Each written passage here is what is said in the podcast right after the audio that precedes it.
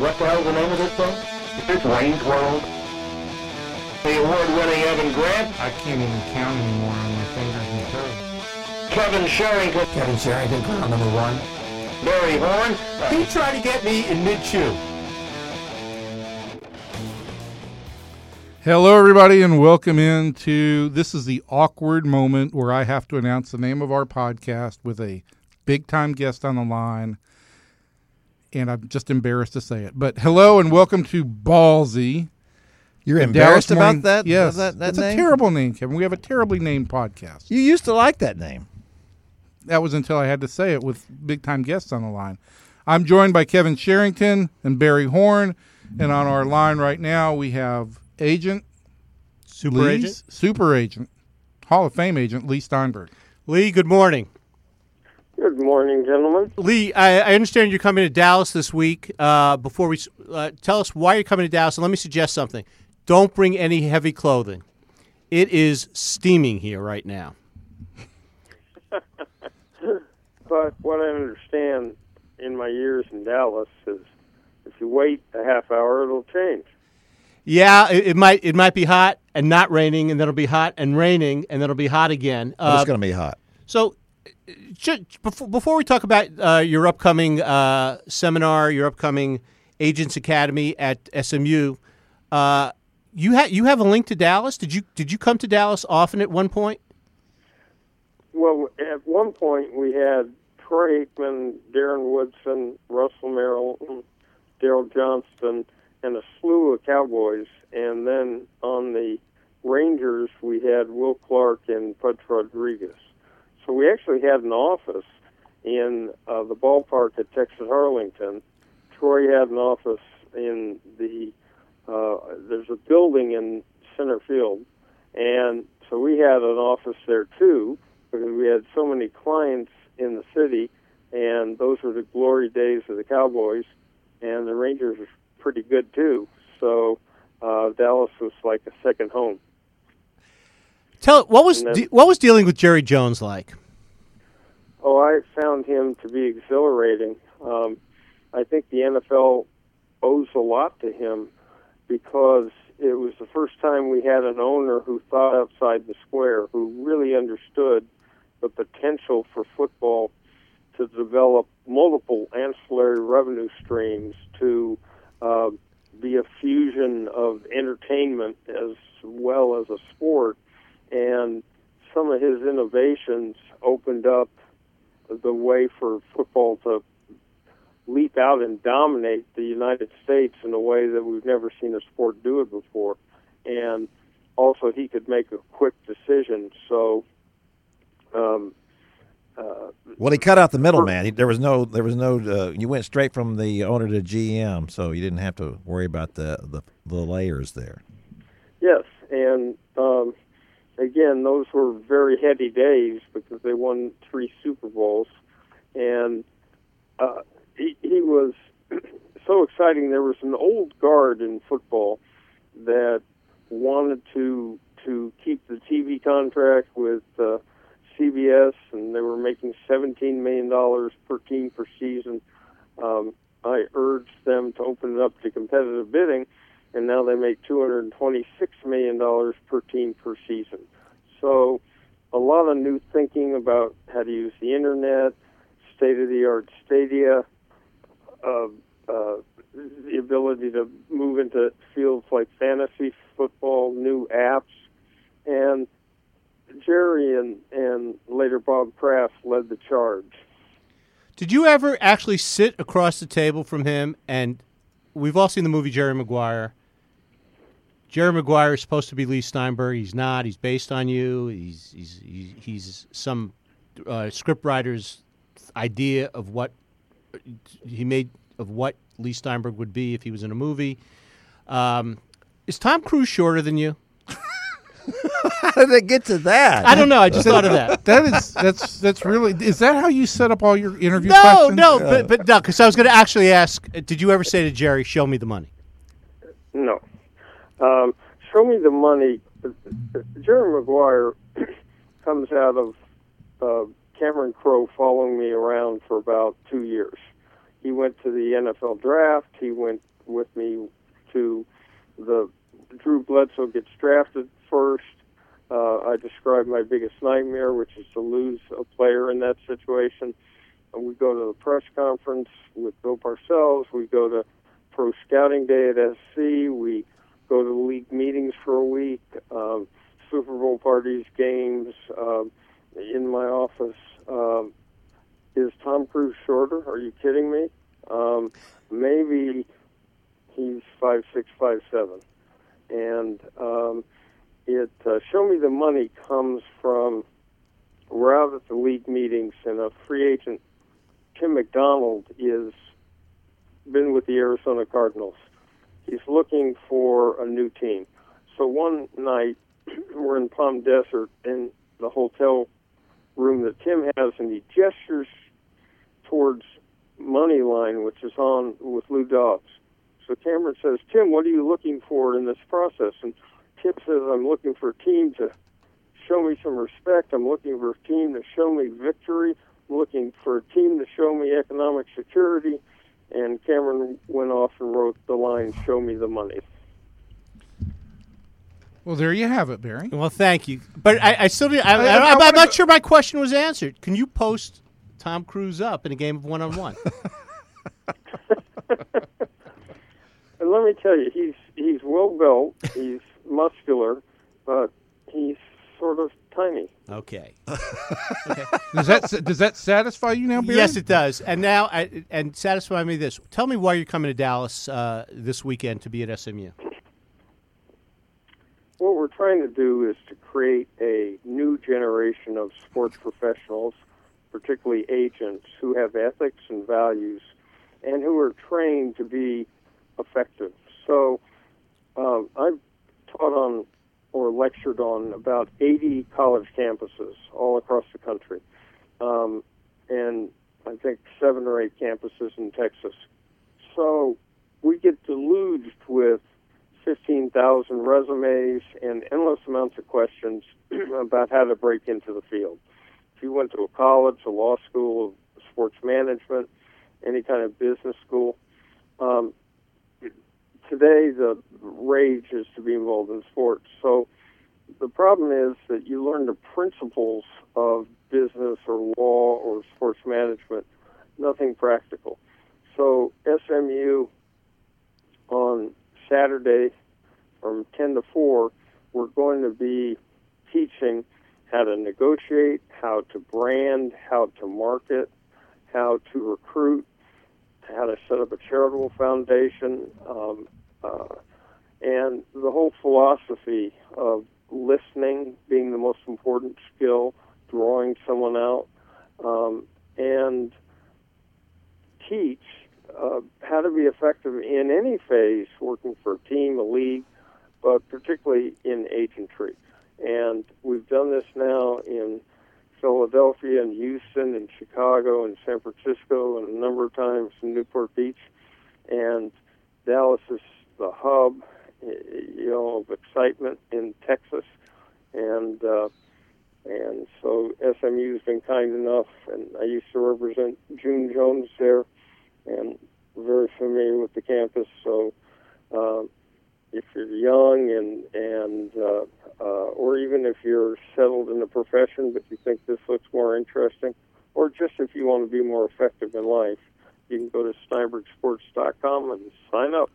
Leigh, you mentioned in in that introduction to, to the camp, you, you mentioned the, the whole idea of, of ethical among among agents, and one thing for me that I, I feel like I deal with on the on the baseball side, and maybe not as much on the NFL side because free agency is so much shorter on the NFL side, but it seems like the the social media aspect now is used as agents used to tell me, we don't want to negotiate publicly. And, and I think that the social media aspect is used with anonymity to do just that, to negotiate publicly with, with ownership. Do you see that as, as, as a trend? Does that cause issues on, on your end? we live in a very closed community, meaning that there are only 30 teams in baseball, 32 in football, and what will happen is that the relationships are everything because we'll do repetitive business over and over and over again. So at one point we had 60 baseball players in our practice with my partner Jeff Moorad. Right. The only sure thing is if you do one deal, you're going to do another one with the same person. So it's critically important to keep faith with that person. And not only will you do another deal, you'll probably do another deal regarding the same player. So if you're dishonest, if you're manipulative, uh, that that uh, executive's not going away, and so and it's not like um, they're not aware of of uh, these different things. And in free agency, a valuable player has leverage anyway. So you have to be very, very careful. You, cannot answer a question if you choose to, but if you do answer, or if you do say something publicly, it better be truthful, because um, we live in such an oral profession. I don't know other professions where you would go ahead and publicly announce that a deal's been struck, announce it at a press conference, and no paper's been signed. So you live on your word, and uh, once you've broken it, uh, it it has more consequences than just that one deal. Leigh, we you know hear lots of stories about athletes and the problems they have. We, we just we were talking about Darren McFadden in a previous podcast and the, and the lousy offseason he's had. And one of the things that has come up is that he has sued a former representative of his. And, and, it, and you know, it's hard to say that this guy was a, an agent. I think he's just a financial re- representative. But would you say that when we hear these stories, uh, these are just anomalies uh, when it comes up, or would you say it is a problem in the industry? What, what I would say is this the whole role of agency uh, needs restructuring because um, young agents have to look at this holistically. I do a profile and see if uh, a young athlete is willing to be a role model. Are they willing to go back to the high school, collegiate, and professional community and set up programs that enhance the quality of life? Do they have ambition beyond their career in trying to be productive? And so part of the role is preparing a young person for life. Part of the role is making them understand that they can set up a high school scholarship fund, they can go back to the collegiate community and uh, enhance the athletic uh, facility, they can set up a charitable foundation that makes a difference. They can trigger attitude, like when I had Lennox Lewis say, real men don't hit women. And it's, I mean, frankly, a good chunk of the contract negotiations, um, especially in football for rookie right now, are modular or fungible. Um, so there is skill involved in Leigh, setting Leigh, up. can, can I, what does that mean? It means that um, that there's slotting going on in football right now. That there's slotting in an NBA contract. Um, so there's tremendous skill in negotiating and positioning a veteran contract. But and you do help a person come along and get drafted. But I guess my point is that um, you can make a real difference in an athlete's life in a lot of ways, but you, it, it necessitates looking at a broader role in in terms of setting up a financial structure very early that um, educates the player about the tax code and budgeting and all the rest of it. It necessitates making sure they understand that that professional sports are a discretionary entertainment uh, uh, option for fans, and so if a young person doesn't want to sign autographs graciously, uh, deal with the press, um, in a decent way and comport themselves off the field uh, in a way where they're not getting in trouble with alcohol or driving or relationships with women, then they should go play on a sandlot because um, professional sports requires those things to keep it healthy. So being able to reality check your client and counsel him in that way has to be part of agentry. Leigh, I listened to that answer, and one name keeps echoing through my mind, and that is Johnny Manziel. Uh, how would you handle that situation at this point? I mean, I think it's pretty clear um, that he's in a state of denial, and at the root of it is some form of addictive behavior.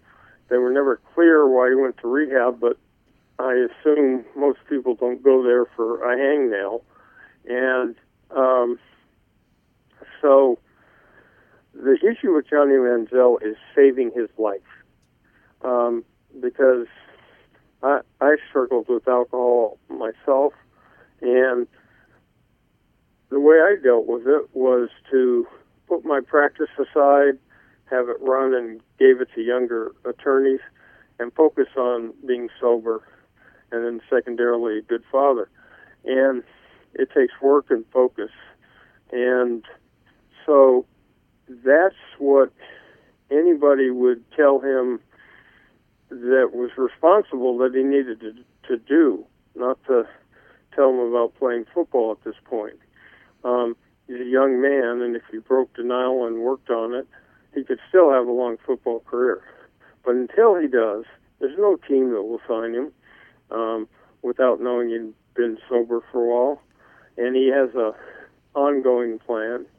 So um, now, having said that, I wouldn't fire him publicly. Um, I mean that uh, anyone who knows anything about addiction knows that you're not helping him.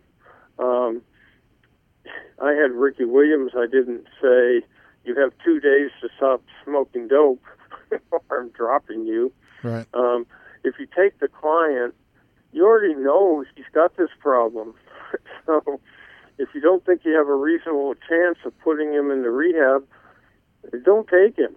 Right. You know, don't grandstand. Do you do you think you could have worked with him when he was coming out of A and M, and his life would be different now? Um, it would depend on how much in denial he was, because um, if he was already in an addictive state, um, it's, it didn't seem to affect his ability to play the game. But later it did. So um, it seems to have gotten worse. And if, but you would have had a psychologist or someone on staff that would have, you know, stopped that or at least gotten him some treatment. And so if he had willingness to do that, obviously there was all, already something in the scouting reports because he went so late in the first round. Now, he has some freakish abilities to extend a play and lead comebacks. He may not be, be prototypical style, but he can just slap play football. And um, it's uh, but they, you have to transfer him to a system where there are actual plays in the playbook, which is not what they ran at Texas A&M. But he he has to get help, and um, it's uh, so you have to have a high degree of trust. In other words, I'd have to be able to say to him, "Look, I have Troy Aikman, Warren Moon, Steve Young." in the Hall of Fame. Ben Roethlisberger's going to end up there. Um, you know, I've been able to help uh, over. Uh, I have eight players in the Hall of Fame. I have eight players for the first pick in the first round. I can get you there uh, help guide you there, but you got to be willing to take a look at your behavior. And and if if he if if if he says no, then you walk You away from the it. Yeah. In, Did- in did- other words, you, you have to have standards in this and uh, be able to see that um, I can't cure recidivism. Um, in other words, I'd like to be able to, but um, but is I, I I don't have it within my power. Uh, I didn't have it within my power to save myself until I ultimately hit bottom because the power of addiction is so strong, and I don't have it within my power to cure someone else. You know, the, the thing with Johnny uh, that has struck me all these years is that uh, I, I had one 45 minute conversation or interview with him, and uh, which w- went, fine, and that was my the totality of my interaction with him. But just observing him from the outside, just uh, reading the stories I've read, just seeing, talking to people that know him, it, it, it's always seemed to me that it's not so much a matter of of uh, addiction as it is he just wants to do things the way he wants to do them. Uh, and uh, th- th- it seems like he is. Uh, if you if you read the stories about his uh, interactions with his family and the, the things that his father says, it's almost it seemed to me like he has. uh, You know, we have no control over Johnny. He does whatever he wants to do. And uh, and and because you you there are lots of of guys out there who are addicts. Well, that and, and, and they that's and they, a much deeper issue than, than well, than- it is, than and, and and so so to me, it's like you know you would never know a guy had any problems. You know, he's he's a good teammate, he's a good player, he's all of that, but he also happens to have this alcohol problem, you know, or or, or drug problem. Whereas with Johnny, the the, the issues are, are out front. You see them. You know, the fact that he was uh, shows up late for meetings, the things he, he kind of does what he wants to do whenever he wants to do it, and and to me, that's going to be a, a, a as big a struggle for That's him. 23 years of enabled behavior. Yes. it uh, so how do you you know? So it's, it's one thing if you've got tremendous talent and people think, well, if we could just keep him straight, everything will be cool.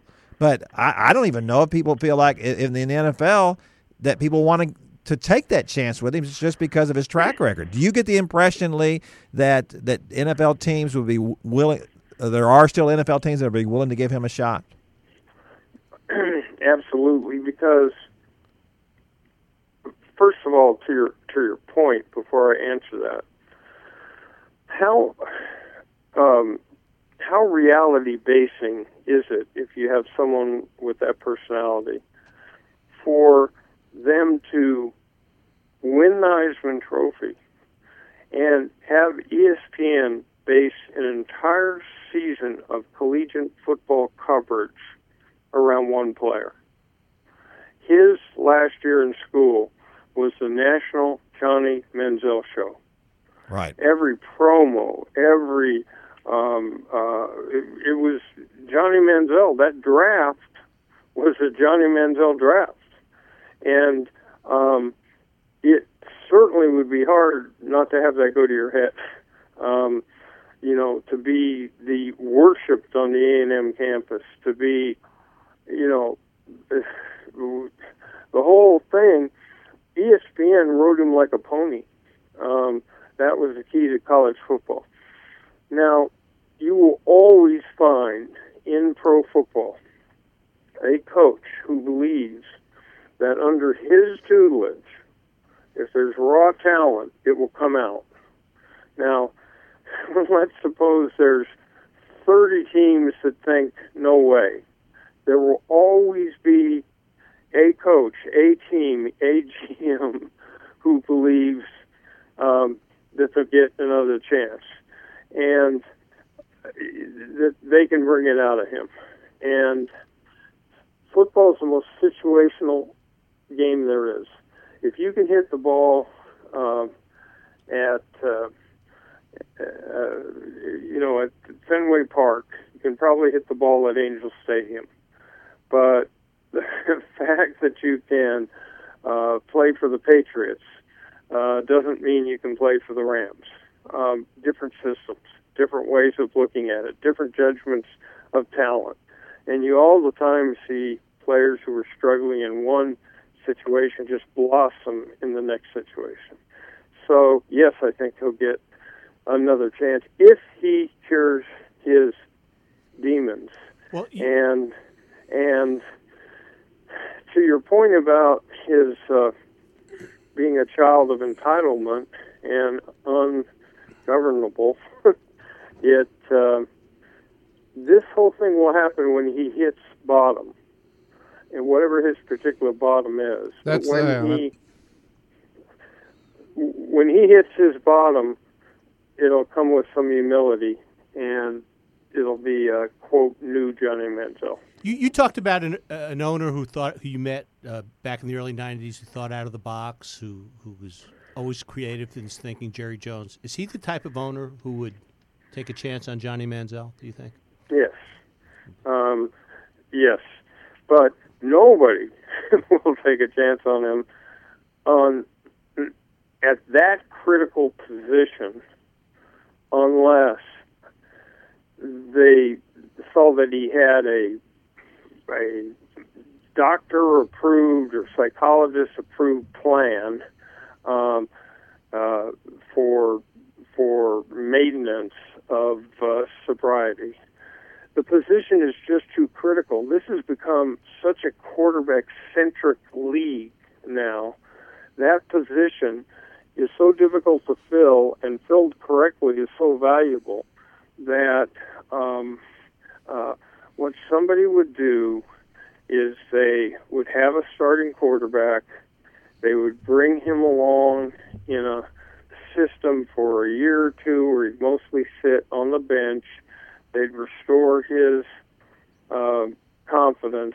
Um, not his cockiness, but his confidence, and um, and and rehabilitate him uh, within football. And and so yes, uh, uh, a, a very confident owner and a coach who believes in second chances. We don't throw young men on the trash heap of history for problems in their early years. So uh, during the draft, you had a quarterback in, in this draft, in the most recent draft, and there was rumors that the Cowboys were interested in Paxton Lynch. Did, could you could take us inside that? Did, were the Cowboys that interested, in? did you think he might be a Cowboy? Yes. Um, so you're sitting on draft day, and there's communication going on between teams and us. Um, there's a lot of talking going on behind the scenes, texting, you know, tweeting, all the rest of it. So, to the best of our knowledge, the Cowboys started trying to trade back up into the round around the 19th pick, and they uh, couldn't get a trade done. Then the 20th was the Jets.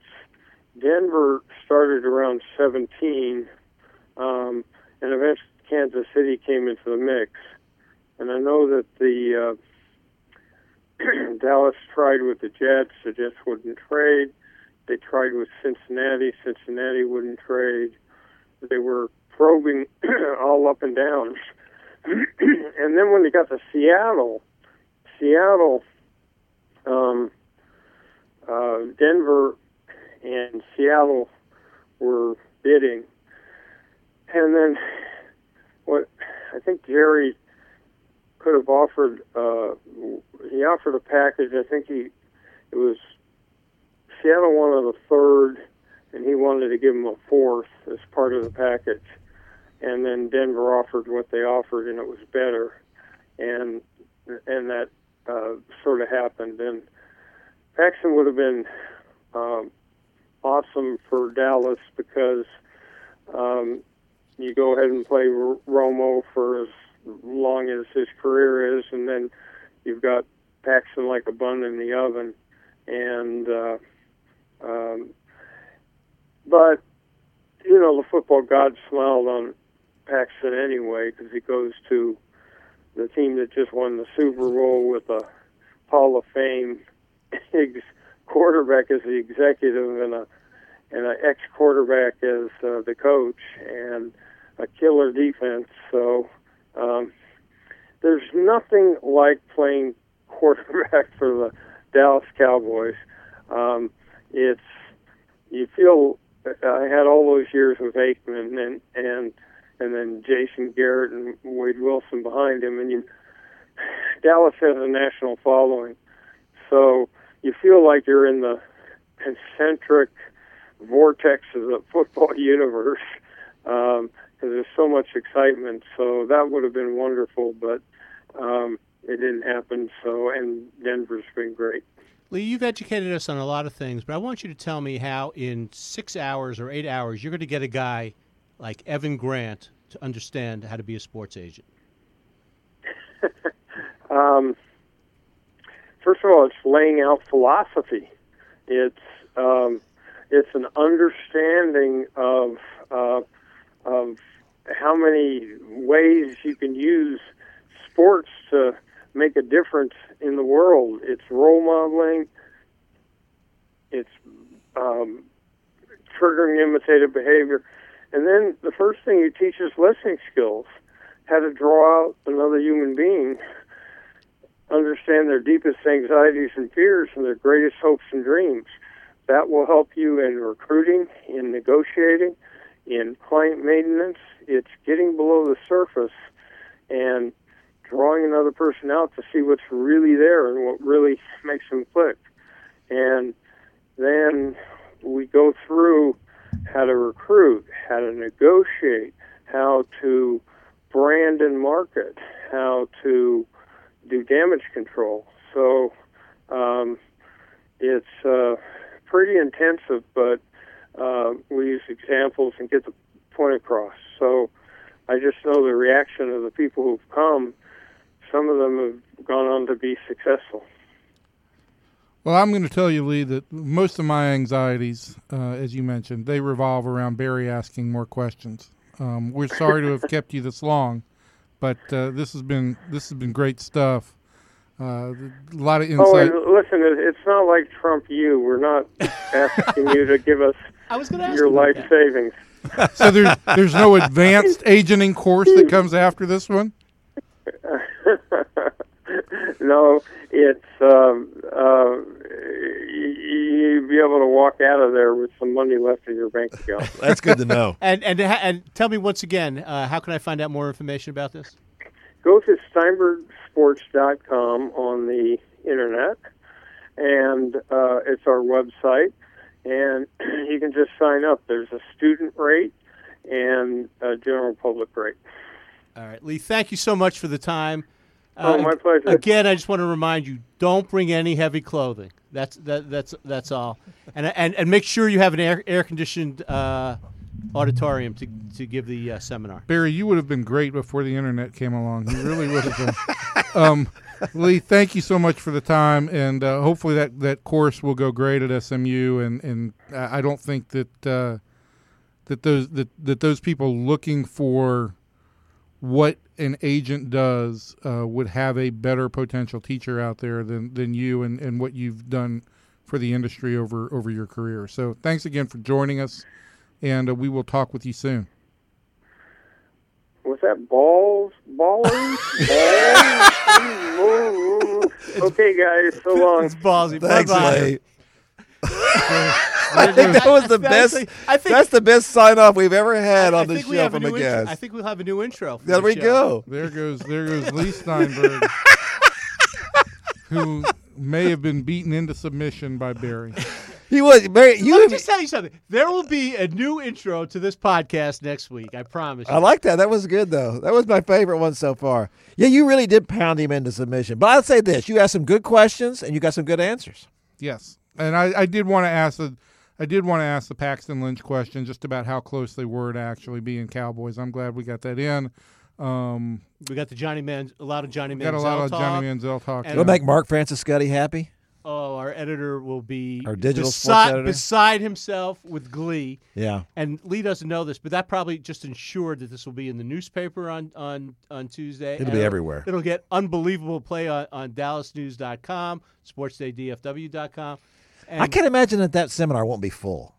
You, you, I mean, how many if kids do you look, think would if want you to do that? If you had any idea of being an agent, I mean, there are two people in this industry that I think you'd want to to at least have a conversation with. One would be Leigh Steinberg, and the other would be Scott Boras. I mean, one basically created the, the, the football agent.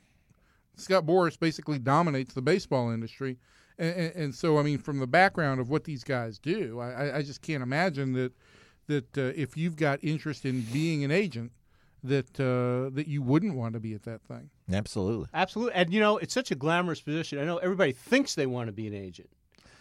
But You know I, they, I don't they know get in and get out of really it want so to be an much. agent. Uh, it's it's a lot of babysitting. a lot of ba- and, and, is. a lot And- of babysitting and protect and, and playing defense against. There's I would there- imagine other agents who are always absolutely. uh, there's a lot be- of that. And- encroaching. And, you know, I, I I knew I knew Leigh's former partner Jeff Moorad um, fairly well when he was in when he was an agent. He's obviously moved into the, the, the ownership side of baseball, uh, but have developed somewhat of a relationship with, with Scott Boras over the past twenty years, and.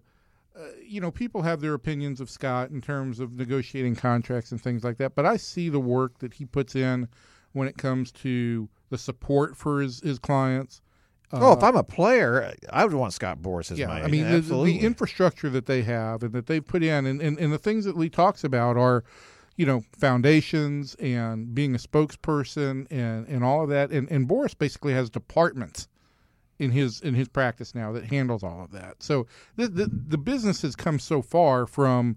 You know what people thought they saw in Jerry Maguire of a guy running around and, and negotiating contracts and, and players jumping up and down. It, it is it is far more complicated. The the amounts of money are ridiculously obscene, uh, and, and you were talking about different equity too. Yeah, but I'm betting if you if you go to a school and you say, okay, who wants to be a sports writer? The- yeah, or who wants to be an agent? The, the agent line would be, you know, That- that- out the door, and and then there would be some poor kid there who we'd have to tell, kid, don't do this. That, that that's I don't know that that's true. People still want to be sports writers. What they don't understand is that there's no money to be made in this business. Evan, Evan, what are you holding in your hand? I'm holding a hearing aid. Okay, it's making noises. it's making a lot of noise. Oh, is it Yeah. ringing? But sorry. but this this was I, I think it was a different kind of podcast for us, but I think it was uh, yes, because you had questions. it was very enlightening. you let me talk. You you didn't box me out. We out. won't make that mistake again. So- wow. Anyway, uh, for Kevin Sherrington, Se- Kevin, do you want to say any last words? no. Evan, who is your agent? Um, the firm of Dewey, Cheatham, and Howe. And I'm Barry Horn saying thank you, and we'll be back next week. But don't forget to listen also this week to our podcast on the Cowboys with David Moore and the great, insightful podcast we had on the Texas Rangers with Kevin and I. Yeah. and we've got another record for longest outro. So goodbye, everybody. Bye bye. Bye.